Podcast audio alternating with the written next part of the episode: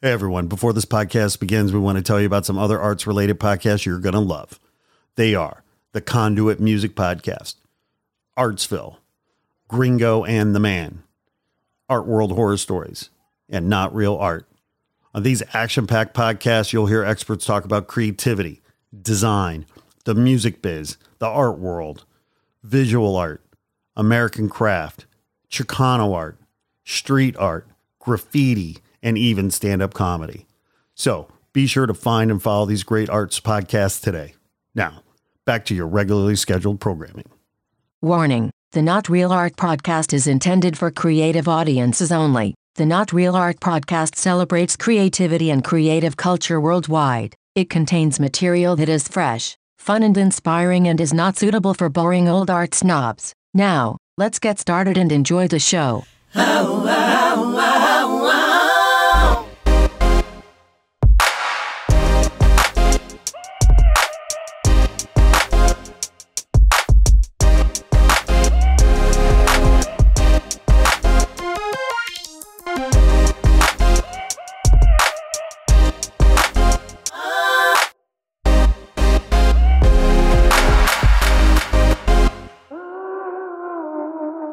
Greetings and salutations, my creative brothers and sisters. Welcome to the Not Real Art Podcast, where we talk to the world's most creative people. I am your host, your faithful, loyal, trusty, tireless host, Sourdough here, coming at you from Crew West Studio in Los Angeles.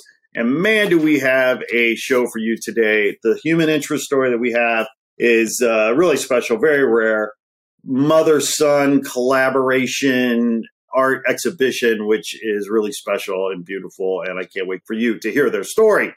But first, I want to encourage you, of course, to check out all the good, healthy stuff we got for you at NotRealArt.com. We're always amping up amazing artists and their art, helping them tell their stories and promote their work, so be sure to go to NotRealArt and check it out. If you don't follow this podcast, why not? What are you doing? What are you waiting for? Come on, follow us. Like this episode, subscribe, share with your friends, make comments, all that stuff. It helps the algorithm gods shine their light on us, and we like that. So thanks for any love you can throw our way. All right. Happy New Year, by the way. Is it too late to say that? Anyway, whatever. It's a new year. Hope it's going well for you so far. And I am thrilled about today's episode. It's not often we get to interview a mother and her son about an art exhibition that they are curating and producing together. In this case, the mother is the artist and the son is the curator. Actually, they're both artists. And in fact, the son, Crushow Herring, aka Shows Art, has been on the podcast before. And you should check out his episode because his story is very compelling.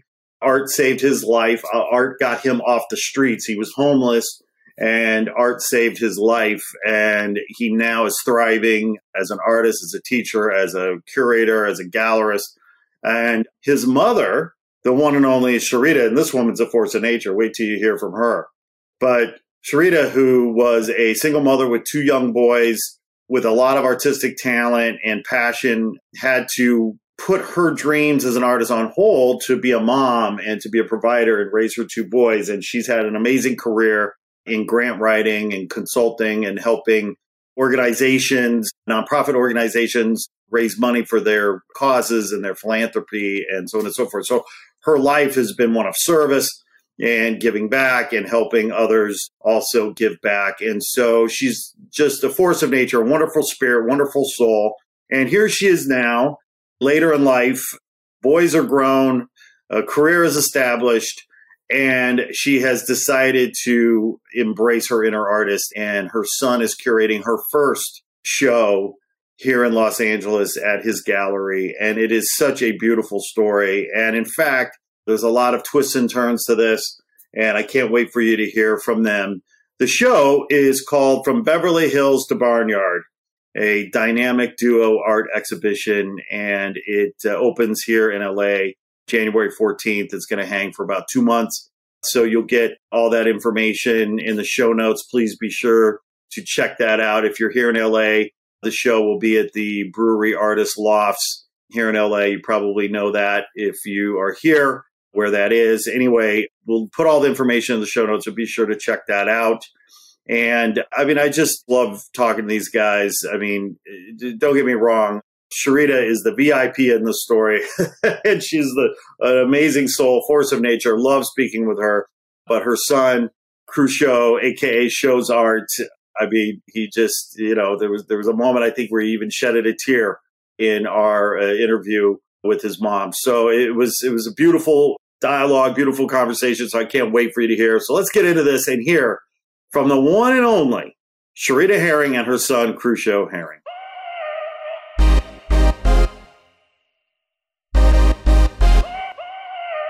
Sharita Herring, Crushow, welcome to the Not Real Art Podcast.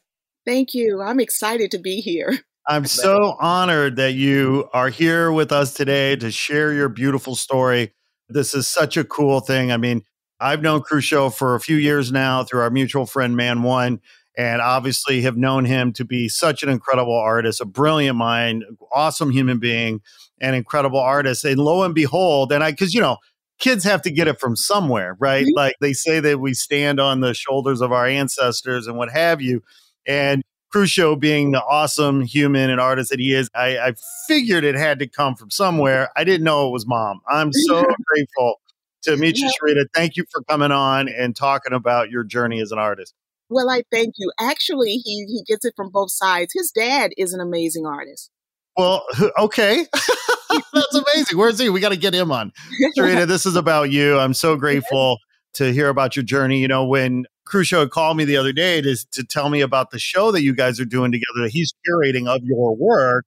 Yes. And I better understood your journey as an artist because I knew that I wanted to have you on and talk about it because I think that so many listeners can relate, right? Because we put off our dreams, right? We put off our calling sometimes, right? Because we've got responsibilities, we got mouths to feed, we got bills to pay. And here you were, a young artist, someone who showed your artistic talent and abilities at a very young age, but you had to put your dreams and ambitions aside for more practical concerns to raise your two boys and feed the family and pay the bills. And now, just now, so many years later, you are finally embracing your inner artist and having your first show. Congratulations. Thank you. Thank you. You're going to make me cry. Yes. This is incredible. And so I could start any number of places, but let's start, I guess, let's start in present day, right? Let's start with how you're feeling now. We'll go back and we'll talk about the journey and the pain and the suffering and the gnashing of teeth. But let's talk about now. How are you feeling? You have a show coming up. It's debuting. I have the press release right here. It's opening January 14th. Do I have that correct? Yes. January 14th. It's opening at the Brewery Artist Loft, specifically at, I know it's Crushow Studio Gallery. Lightroom Studios. Yeah. Thank you. And we'll cover this more in the intro. So how many pieces are in the show? Right about 30. 30 pieces. You're coming out swinging. Congratulations. Yes. And I was afraid that they all weren't going to make it. I mean, we were trying to send them and, you know, with all the packaging and everything and around Christmas. And I'm still bringing a few on the plane with me. I had to check with Southwest to see what size I could bring because these are my large pieces, like 36 by 48 or something like that. So I'm real excited. Yeah, I've often said the worst thing about being an artist is actually having to like ship art and deal with shipping and moving the art. It's always yes. And this was my first experience to that. All I can say to anyone, especially that is just starting out, this was a lesson learned. Start early, mail early. It will save you a headache and would definitely save you money. Indeed. Yeah. We don't want to pay those rush charges. Right. Sure. So 30 pieces. I mean, this is of such a strong showing. Congratulations. Yes. That represents so much blood, sweat, and tears, passion, love, all that stuff. Now, are these 30 pieces that you've worked on over, say, since the pandemic, over the last few years? Are these pieces that span a longer time horizon? Have you been just in the studio working over the last year? Like, how long have you been painting these pieces? How long have they been in the works? It's a mixture because of fear. I would start on something and I'm like, oh, and I put that away and I, you know, stare at it for a moment. I started something that I felt like I could go on and finish. So some pieces were done over the Christmas holiday. A lot of them were started over the past couple of years because I've just been so motivated. Like Crew shared with you earlier, moving here on my ancestors' land is what truly ignited my inner artist. I mean, just being here in the open air on my ancestors' land that's been in our family over 100 years and sitting in my great-grandfather's barn. I mean, I've loved barns all my life, and I've always loved photography also. I mean, my boys have always got, Ma, you're taking too many pictures. So I've always loved the art of pictures and photos and just never thought that I would be able to put it into painting.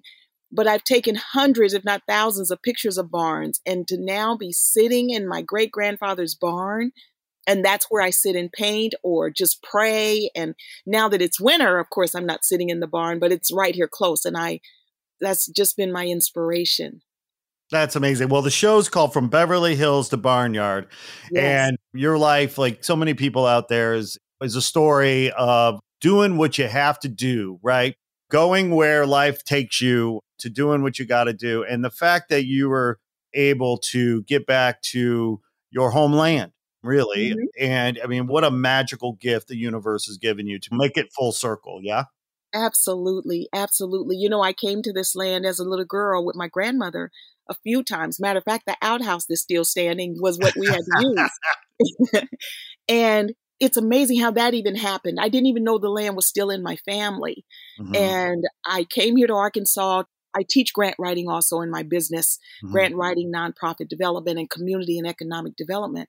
And I came here to work with my uncle, which was a small town mayor at the time, to train he and his staff to get a grant for them to be able to complete and get the road done in their town. And I loved it here so much, I started looking in the newspaper and my aunt said, well, you know, that land is still up there in those sticks. And I said, what land? And she said, Big Mama's land. And I'm like, what? And lo and behold, now my aunt donated this almost 30 acres to me and my organization. And still, it's nothing but the universe. I say God, but someone may say the universe or whatever. But sure. I say for anyone to follow your inner gut, continue to do what you love, and all of it will lead you to the path that is best for you. And that's just how I ended up here. That's brilliant. So, okay. So I and the listeners can orient themselves. We're talking about this land. Where exactly? I believe it's Arkansas, but tell us exactly where you're at. Well, I am in Hattieville, Arkansas. And get this, ever since I was a little girl, I loved Green Acres. And now I know I'm dating myself. A lot of people won't know these shows. But then my all-time favorite was Petticoat Junction. And I wanted to be one of those three sisters. And I loved Uncle Joe and I loved Arnold the Pig. And they lived in Hooterville. Yeah. God's got jokes. Because there isn't a Hooterville on the map. So he got me the closest that I could. Now, I'm not in Hooterville, but I'm in Hattieville. Yes, the gods definitely crack some jokes, make some jokes, don't they? Yes, and absolutely. I love it. And so, I mean, have you seen a giraffe? How funny is a giraffe? Don't tell me God. Yeah. Okay, so I have a little bit of, actually, I have some family connection to Arkansas, but and I've been to Little Rock. So where is Hattieville in relationship to Little Rock, for example? I'm 45 minutes north of Little Rock. Okay, yeah, great. Yeah, I go to Little Rock often. Yeah, and so you used to go there as a little girl to visit your family. And who was it your uncle, or your great-uncle, your great-grandfather? Like, who actually settled the land originally? On my maternal side, my grandmother and her 13 siblings were born in the house that's right here on the property. Wow. And it was her grandfather that initially got land and divided it up with his sons. I think he had like 10 sons. Mm-hmm. And my great-grandfather was one of those sons. And that's the land that I'm on. That is amazing. What a gift. Yeah. It's incredible that it's still in the family. And then not to know about it, right? Like, oh, you lost track of 30 acres. Yeah. And a lot of people do, you know? Oh, sure. There are people now that I've been here, and a lot of people follow me on my Beverly Hills to Barnyard Facebook. And they say, Sharita, you know what? I forgot we had this many acres. It has been amazing. You never know who's watching you on Facebook. Another lady went on and retired, and she's now sending me her pictures. She said, Sharita, I never even thought I'd want chickens. And now I got chickens like you. See, I haven't even shared that. I have 36 chickens, 5 ducks, 3 guinea, 2 cats, and 7 dogs. Okay, so I need some fresh eggs. Unfortunately, you're too far away. That is amazing. So you're now essentially a farmer on top of being an artist. I call it homesteading because I'm not doing any farming per se right now. It's mostly animals. I have livestock.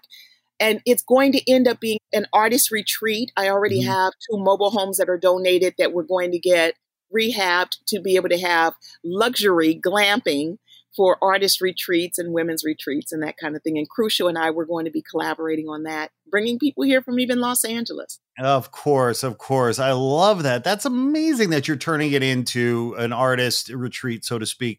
God bless you for that. That's going to be really special because I think, and certainly for those artists that are coming from LA, they don't often get a chance to breathe that fresh air and see those stars at night and get a sense of connecting back to the earth. Right, right. And again, like I said, our journey leads us to what truly feeds our soul. See, I had no idea that my grant writing and project development and all of what I was teaching everyone else would benefit me here years later on my ancestors' land. So I'm just saying that to say that sometimes people are wondering, why are they here? What is their purpose? And what I always say is dig into your GPS. Now, I'm a preacher's kid. And years ago, my father taught me about God, praise, and service. And I call that the original GPS. Oh, I love that. Because I really feel like God doesn't give us things just because. He gives us talents, whether it's poetry, or the arts, the gift of word, whatever it is, there's a reason behind it. And we didn't get those gifts just to use as a hobby. If that was given to you, I guarantee you, you can survive off of it. But I just, again, with my art, I just had put it aside as a single mom. Crew and his younger brother became my focus, had to, and I had to do what would pay me at that time. It just ended up that I found a way to do it in community, which is also my passion, community and being an advocate for those that oftentimes are less fortunate is what I built my career off of. Well, what part of what I love about what you just shared is that that's also sort of a message for anyone listening. It's this notion of staying in the game because you just you can never see how things are going to work out. You just can't. So many people I feel like are playing the short game. They're losing faith. Maybe they're impetuous or they're impatient. And if you're faithful, right, to your calling or to your life or just to your day-to-day responsibilities, like you just never sometimes know where it's all leading. And the fact that all these skills and experiences and tools and faith and, all these things has brought you back. It's poetry in motion. Absolutely. It brings you back full circle. When you truly love something, and this is what I do when I'm coaching, and I won't stay on that because I do want to talk about my art, but it's hard for me to not talk about how I got into my art without talking about how I do my business coaching. And I encourage people, if you had 3 days to do absolutely nothing but what you love, what does that look like? And that's where when someone like a client of mine, see, when a person isn't doing what they love, you ask them what they do. And he said, oh, I'm an accountant. And he was just kind of shaking his head like this. And I said, that's not it. In my mind, I'm thinking, that's not it. He's not in his passion. And so I was at a dinner party and I said, tell me this. What would you do if you had 3 days to do absolutely nothing? And all of a sudden, he sits up on the edge of his chair and he's like, oh, man, Miss Herring, when the tide is high, I'm out there on that water and I'm in the surf. His whole body got into it. He forgot that he was trying to be professional. And that's what happens to us. When things touch our soul, now soul to soul starts talking. If you are talking about what truly is your passion, you will draw people in no matter what, even if it's something that they didn't have an interest in, because it is the energy. It is the law of attraction. So the more that we can all start operating in what we truly love, life gets a little bit sweeter. I'm telling you, with what I have been going through over the past year or more with COVID and just a lot of other personal things, when you're doing what you love, it's like the shocks of life. And I don't mean shock like to jolt you. I'm talking about a car without shocks. When you're doing what you love, it's like having shocks. Those bumps aren't as hard. because you're doing what you love and you're into it so much that even when things that are troubling you come across you, you handle it a whole lot better. You can even smile and laugh about it because you've got those shocks. You're doing what you love, and it makes those bumps just a little bit easier. Sharita, you are a preacher's daughter. I mean, you know, like I'm ready to give you an offering right now.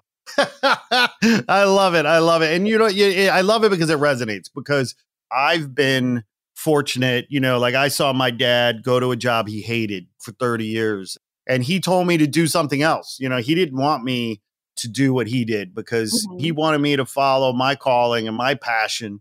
Uh-huh. And I, you know, one of the greatest gifts I was ever given by the universe was the fact that my dad gave me that freedom to be able to follow my passion, my calling. And I tell the people all the time. And you never work a day in your life, right? When you're able to be doing what you're doing.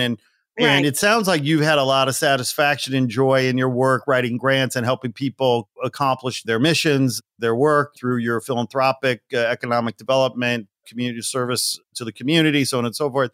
And so you're a lucky, blessed person, right? To be able to look back on a life well lived. But now here you are, right? We're here to talk about your art.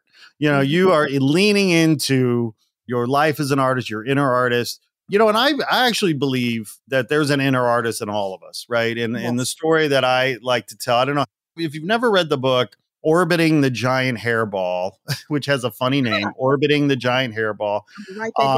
Write that down. It's written by Gordon McKenzie. Uh-huh. And Gordon was the chief creative officer for Hallmark cards. Okay. And he's not with us any longer, but as the creative director for Hallmark cards, here you have this artist, right, who is working for this big corporate kind of entity. So Orbiting the Giant Hairball is about how do you maintain your artistic integrity, right, when you're working in this big corporate environment. But he tells this story in the book where he would go and he would lecture to school kids and talk to kids about art and what have you. And he talked to all the grades, you know, kindergarten and up. And he always started his talks with the same question. Who here is an artist? And in kindergarten, every kid raised their hand, right? Yeah. Yes. In first grade, you know, you see where this is going. Yes. In first grade, who here's ours? Half the class raises their hand, right? Well, by third grade, he said, maybe one kid in the back would raise their hand. I'm an artist. So we've created a system that largely squeezes out this inner artist that we have. At some point, we become self-conscious, we become embarrassed or whatever, right? To express ourselves creatively. And what a tragedy that is. And the fact that you are at a point in your life where you're able to actually now embrace your inner artist that you had to silence in some ways for so many years. I mean, what a inspiring story that is. Yeah. And you know what? It's something that you would bring that up about how everyone is an artist, because even with the way our world is designed, even if we think we are not artists, the way highways, just like in Los Angeles, when you're driving, let's say from the entry off the freeway by the Staples Center, it's no longer Staples Center. It was Staples Center when I was there. Oh, yeah, it's crypto.com, I think, which is horrible. You know, yeah. If you're on the highway, if you're on the 110 freeway and you're there at that height, and get ready to drive into downtown, the way that's designed and the skyline and the way the bridges cross and the way the trees will, the palm trees hit, all of that is by design, because even if we think we are not artists, our eyes and the feeling that it creates is art. And it's because of that art that creates that. When you are going down by 7th Street and you're getting ready to go under the overpass, but then there's another one and then you see a certain building and that's the way, and the way the sun is hitting, all of that is art. The McDonald's arches and the color is art. So the world around us is built around art. And that's why even with downtown LA and other downtown areas all over the country and the world, the very first thing they did with the whole revitalization is they had to bring in an arts community, cultural arts, jazz, visual arts, because people surround themselves in their lives around the arts. Mm-hmm. So if the United States would stop squeezing those programs out of schools and start making them more of a priority, our students would do better in math, science. We would have less bullying, less obesity, childhood obesity. because the countries that are focused on the arts, they have less obesity, they have less people in prison, people are happier in their jobs. Do you know across the United States, especially 80% of the people surveyed said that they hate their job? Mm. And that's where we spend 8-10 hours a day. Then we wonder why alcoholism is the way it is. We wonder why when people get home from work, that's when domestic violence increases. Now, I'm saying all of this only because it's from my grant writing. See, because I am a grant writer and a community and economic development person, all of these things that I am repeating that is now taking me into my arts are things that were along my journey as I was doing my community economic development and community mobilization. So that's why I tell people, whatever path you're on, even if you're not liking it, there's a reason and you're going to use it. Nothing is by accident. It's just by chance. Well, they cut the art programs and things of that fashion so they can control. As long as you're not creative, they get to make you feel that you have to go to college. You have to get a 9-to-5.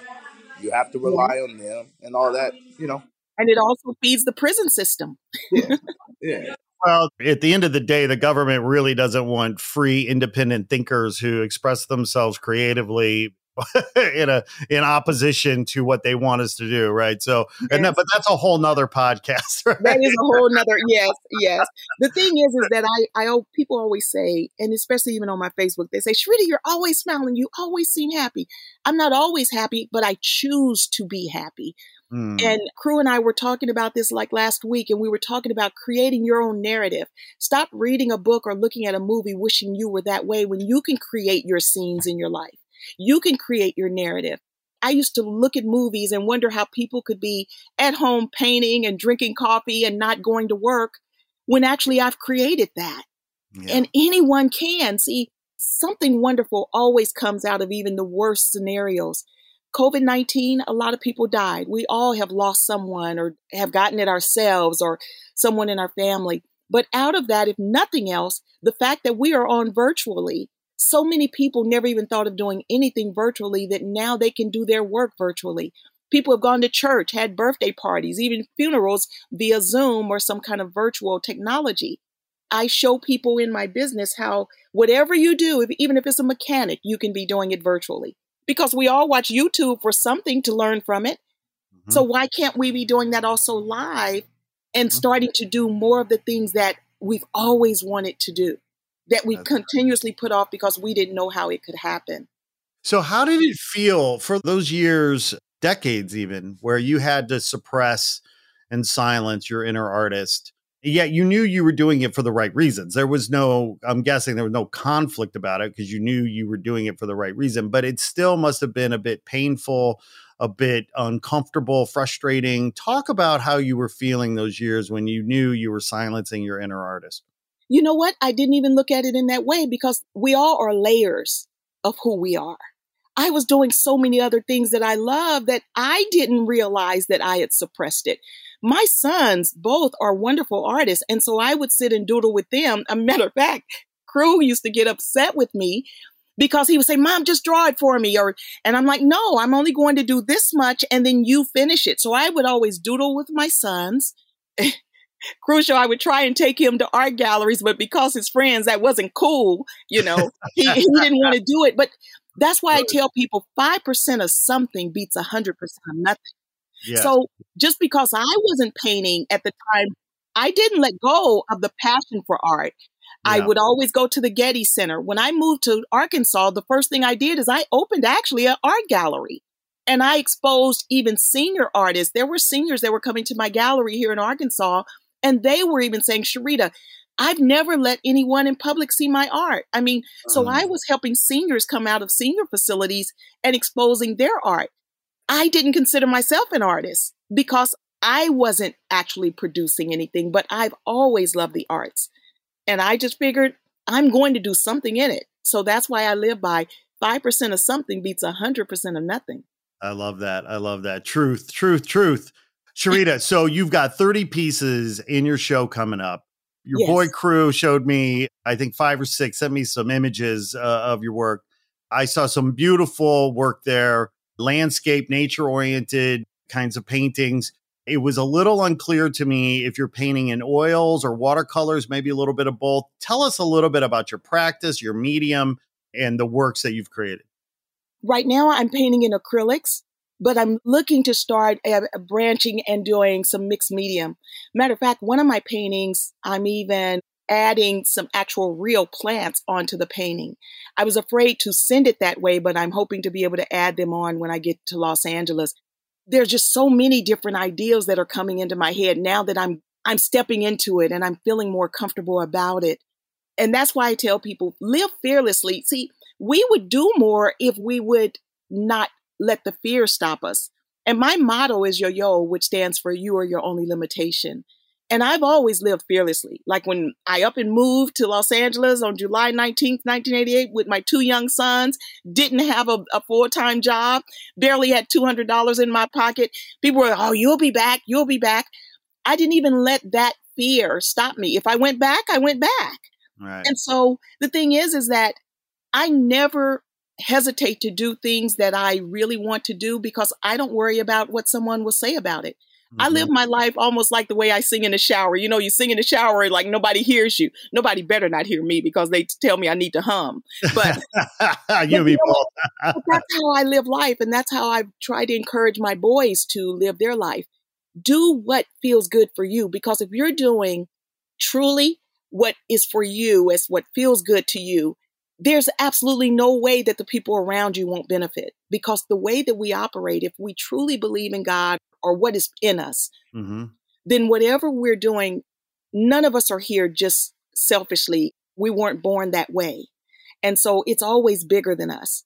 So if you're being the best you can be and loving what you're doing, the people around you are going to benefit anyway.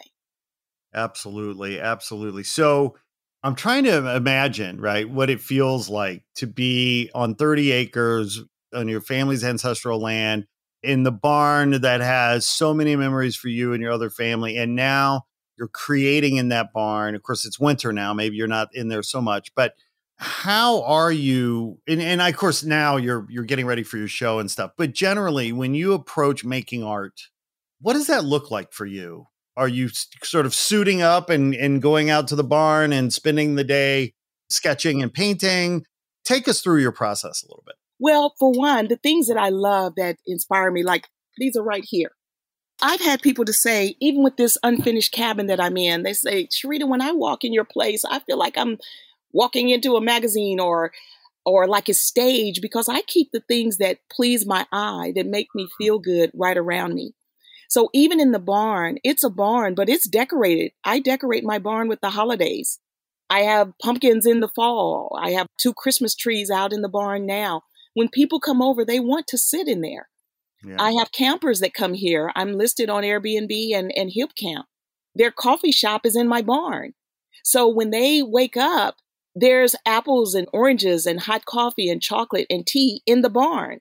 And so I use everything. My chicken coop has the solar lights around it. So even at night when people drive by, I want them to like to look at my chicken coop.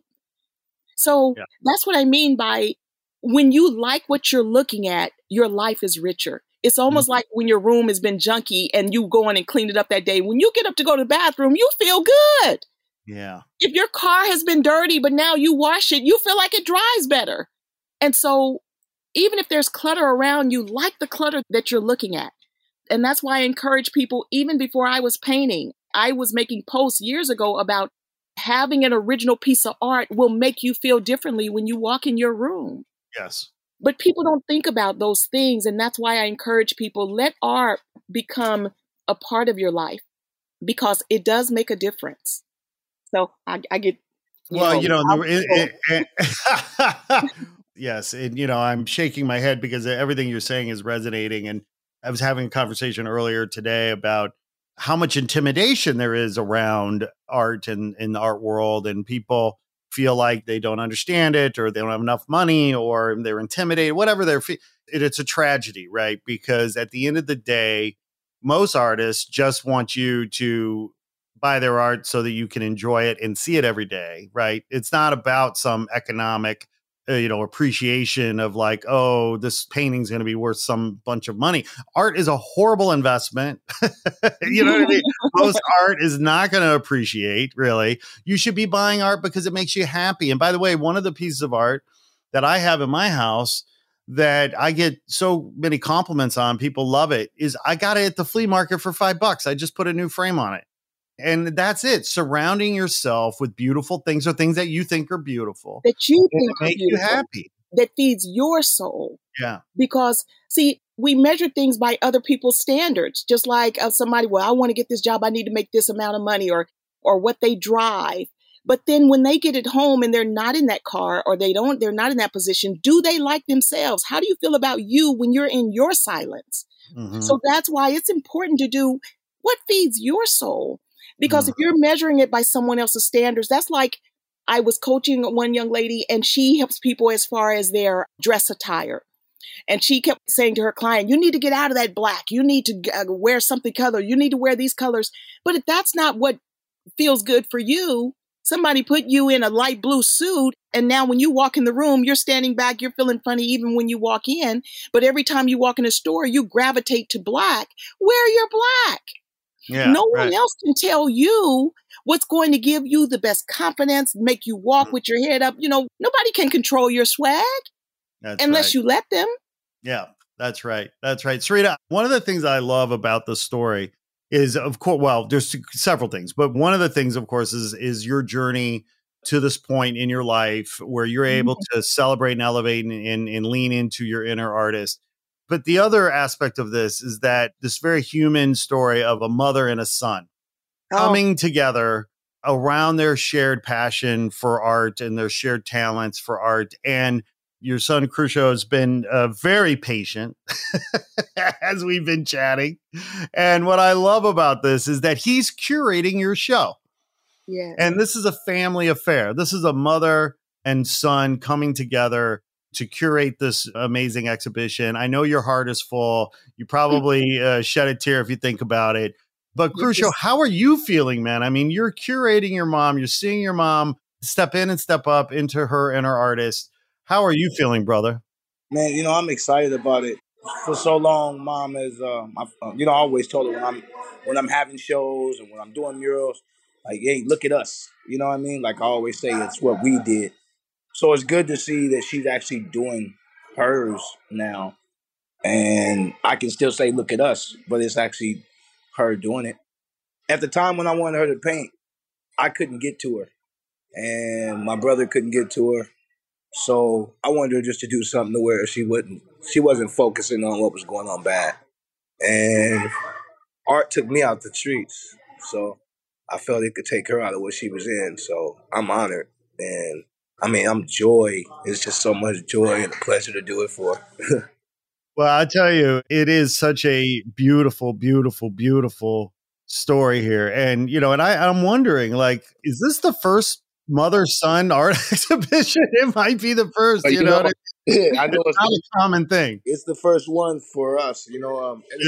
Especially at our gallery, the Life Is Studio is what I've always seen my mom put in her dream of having. So for me to have it, it's like, oh yeah, we're here. And then, you know, you and Man One helped us get there. So it works out, right? All we're doing, right, is trying to put goodness in the world. Yeah. And that's it. And the world needs as much goodness as we can make. And, you know, it feels like I'm here at the office right now. I see what the music says. Happiness grows as it's shared. Oh, I love it. Yeah. So, yeah, I'm here. You guys have to excuse me. I have an art class that I'm actually doing at the moment here. Are you multitasking? Man, now listen, I have an art class that's here at my office here at the Sidewalk Project. So nice. Oh, that's beautiful, brother. That's what we do, right? We do a lot. We do a lot, and we just keep doing. But you don't ever have to apologize for coming in and out because, I mean, really, no offense, crew, but I mean, the real VIP here is your mom. Exactly. You know, so, you know, I'm here with the VIP. You know, you can pop in and pop out. I don't care. Yeah. And then, you know, the time when I was wanting to give the show, at one point, you know, I didn't feel if she was going to really take it because she doesn't fear much, and she goes after everything. But I didn't know if she was going to have the confidence to go ahead and put the work out and actually take. Boy, were you wrong. Well, you know, I mean, I'm glad she did, because I thought she was just going to be painting and then just say, no, it's just for me. I'm just, you know, I'm just doing it until I warm up on it. But every time I would ask her, or she would grab a new piece, she was challenging herself more. So I saw that she was actually, seemed like she was ready. So that's what made me ask, like, hey, what about you doing a show? Because at first it was just doing paintings. And it's like, oh, cool, you're painting. That's good, you're painting. Are you going to go bigger? Or are you going to paint something different? Or, you know, and it wasn't like I wanted to see anything different. I just was asking where she's going to keep it going. And yeah, after a while, it got to where I was saying to myself, like, you know what? I think I should do a show for my mom. So, I mean, I'm just glad she's doing it. I really feel it's going to be a successful show. Again, everyone come check it out. It's going to be up for at least a month and a half until May, till the first week of May. It'll be up the first week of May, so it'll be up all of February, because she's my hero for Black History Month. So she'll be up for all of February. So, yeah, everyone should come through and see it. Check it out. Yeah, absolutely. Absolutely. And so, Sharita, so how long are you going to be in L.A.? Oh, I'm just coming in for the show. I can't leave my barnyard crew, my animals. No, you cannot leave the chickens. I'm just coming in. You cannot leave the animals. Yeah, new family. She has new family members. Yeah. But, you know, as Crew was talking, for one, I didn't find that being a single mother was hard. Again, because when you're loving something and you're able to continue to do the things you love, and just watching my boys, I even looked at rearing them almost like art, like I'm molding men. And even as they get older, you know, you're chiseling around the ear. But see, our children will mimic us. Mm. And now that I've been painting and the two of them, I remember when you were sitting at the table and you helped me do this, or like my youngest son said, Mom, you didn't only use paper and charcoal. Remember, you taught me in pen. And I said, you remember that? And the encouragement that they have given me is just a reflection in hearing them, how I encourage them. I never told Crew that he couldn't make it with his art. I told him God wouldn't have given it to you if you couldn't have survived off of it. And even in his lowest moments, he was painting, and he and I mean, like he said, he was in the street and almost caught a case, but he was painting. And so it's no secret that I recently went through a divorce. It was final in October, and there's no hard feelings there. There's no animosity. Everything ran its course. But during the process of it, it was not always easy. And that threw me into my painting even more. And that's what I mean by having shocks, because my painting served as my shocks. And behind that were my boys being my shocks. And so it's like I tell girlfriends of mine, it's not that I'm happy every day. I just choose the path that's going to make me happier. And I don't like stewing in anything that is not giving me the positive vibes that I want to feel. And so I want to publicly say this, even on this show. I love my boys and I love Crew.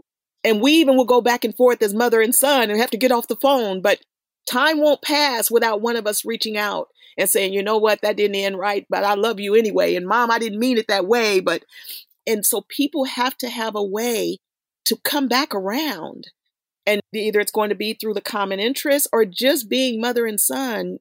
I heard one comedian say, you got to blow that stuff out and come back, because life is too short and there's so much beauty in it. There's so much beauty. And I just encourage people to go after whatever that is in you, because beauty is in all of us. People keep saying to me, Sharita, you're multi-talented. You have all these talents. Well, God is not one-sided. He didn't favor me over anyone else. I'm just greedy. All of who I am, all my layers, I want to live them. Every last layer.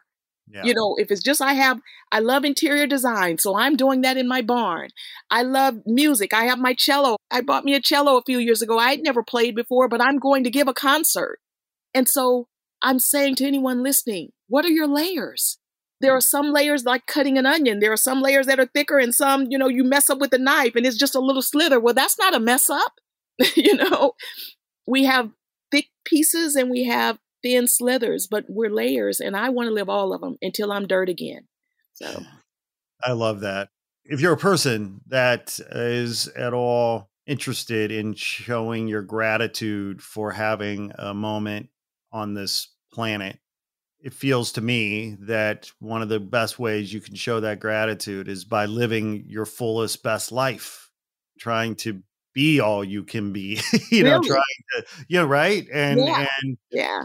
So many people, it's like, I'm remembering that old story in the Bible about the talents and what people did with those talents. And at the end of the day, right, we've all been dealt a set of cards. And at the end of the day, how are you going to play those cards and what's your attitude? You know, and I love that you talk about how you choose to be happy, because I've said, I was telling this to my kids. I say it all the time. It's like, all we can control is our attitude. Mm-hmm. And I, by the way, I envy you because I'm an old dad. I got two kids under 10. so I'm just getting started. But I love this vision of you sitting down with the boys and making art. We do, you know, I try to do that a lot. It's like, well, let's make some art or let's draw or let's have a coloring party. But it is the, I think, ultimate show of respect to the creator that we try to spend our time here making the most out of it, making the most out of ourselves and trying to be happy and laugh along the way. Right, right. Again, your kids are going to mimic whatever they're seeing. Just like my boys grew up working out and loving the gym and being active in sports, but that's what I was. See, as a director at the Y, I was getting up and taking them early to school so I could go into the gym and work out. And I'm a morning person. I get up in the mornings and that's my highest time. Both my boys are morning people. If you're a night person and you start doing things only at night and can't get up in the morning, your kids are going to mimic that.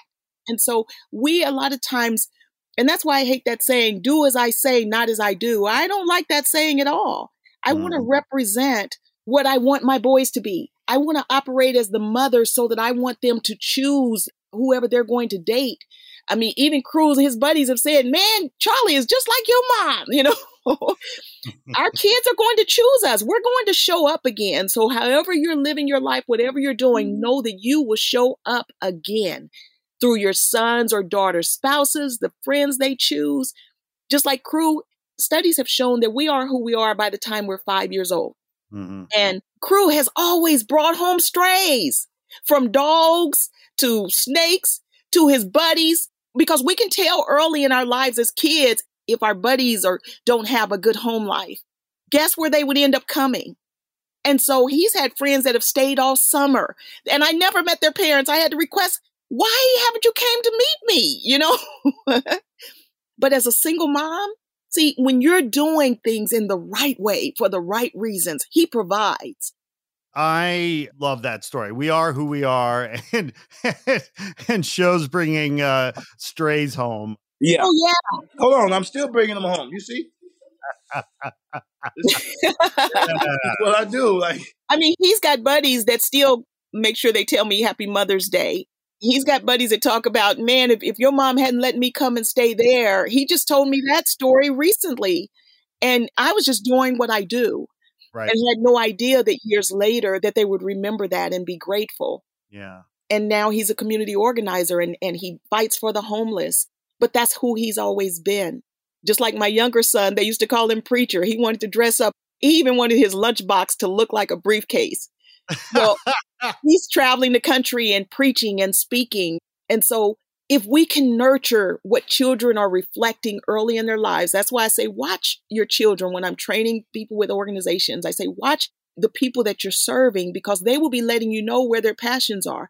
And if we can touch into that, we will have less gang activity, less bullying, less teen suicide, less substance abuse among children, because when we're doing what we love, we forget to eat even.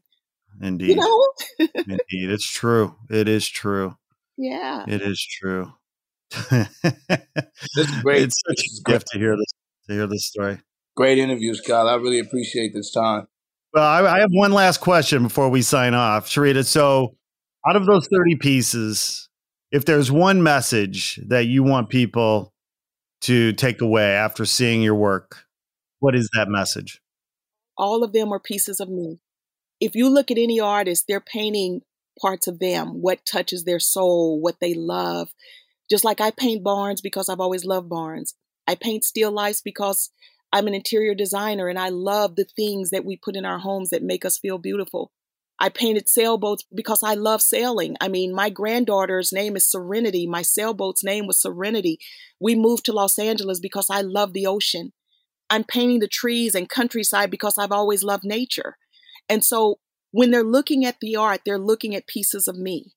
Mm-hmm. And that's with any artist. It's just like if an artist is painting something, one of my artists that I featured in the gallery, her painting was blue, but it was beautiful. And we're looking at it for one thing. And she said, Sharita, I was suicidal at the time and I was feeling blue. So know that when you are looking at an artist's work, it is a reflection of either what they love, what they're feeling, or where they want to go. It's still pieces of them. And that's what I want people to feel and see when they come and view my art. Wow. Pieces of Me. Like, that's a great name for the show as well, right? Maybe that should be our next one, huh? The next one. Right. Well, Sharita Herring, Cruise Show. I tell you, my heart is warm and delighted and charmed right now. I'm so grateful for this time with you guys. Thank you. What a beautiful story, human story, artist story, story of a mother and her son and their journey together. I'm just so grateful that you guys came through. Thank you so much for sharing your story with us today. Thank you. Thank you for having me. I really, really was so excited. So thank you. Oh, thank you. And good luck at the show. I cannot wait to see the show myself. I will come through and I'm looking forward to it. Absolutely. Thank you both so much. Hey, thank you so much. Not Real Art and Scott. Appreciate it. Hey, brother. Anything for you. You know that. Peace, brother. Peace and love. Peace. Bye, mommy. Bye. Thanks for listening to the Not Real Art Podcast. Please make sure to like this episode, write a review, and share with your friends on social. Also, remember to subscribe so you get all of our new episodes. Not Real Art is produced by Crew West Studios in Los Angeles. Our theme music was created by Ricky Pajot and Desi DeLauro from the band Parlor Social. Not Real Art is created by We Edit Podcast and hosted by Captivate. Thanks again for listening to Not Real Art. We'll be back soon with another inspiring episode celebrating creative culture and the artists who make it.